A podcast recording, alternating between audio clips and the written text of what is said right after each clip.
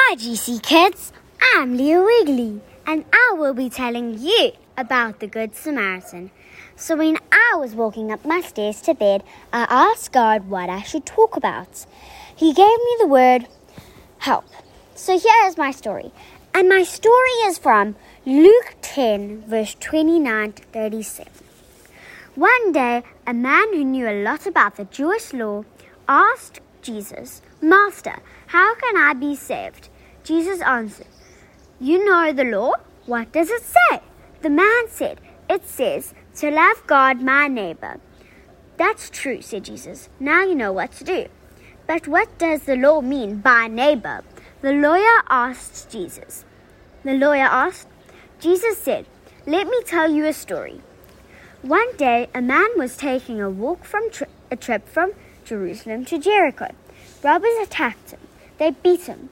They stole his clothing and left him there badly hurt. A priest came along the road, but he but he injured the injured man and hurried by. Then came a Levite or temple worker. He didn't stop either. Then came a Samaritan man.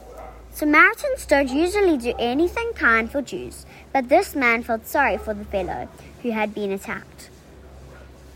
He took care of his injuries and began and and injury and, and began and bandaged the wounds. He put him on his own donkey and took him to a hotel and paid for a room where he could rest while recovering. He even told the hotel clerk he would pay more later later if that much money wasn't enough. Jesus asked the lawyer, which one of these three men who saw who saw the injured man on the road acted like his neighbor? The lawyer said, Well, of course it was the one who took care of him. That's right, Jesus answered. Now you know the same now you do the same kind of things for needy people. That's the way to love our neighbor. Wow, that was amazing. So, I was thinking how I could be a good I can be a good Samaritan. So we put together some clothes, books, and food packs to give to those in need in this difficult time. So now, now I'm going to say my prayer.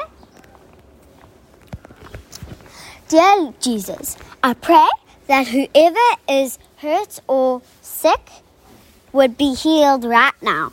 I pray that we whoever is has the coronavirus will be healed right now.